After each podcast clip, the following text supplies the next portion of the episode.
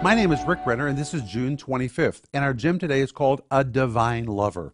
And our scripture is James chapter 4, verse 5, where the Bible says, The spirit that dwells in us lusts to envy. Today we're going to look at the word lust.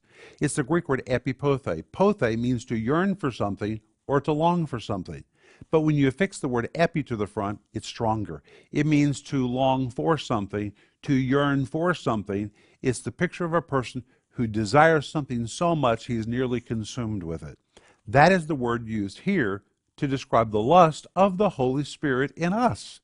You see, the Holy Spirit in us yearns for us. He's a divine lover on the inside.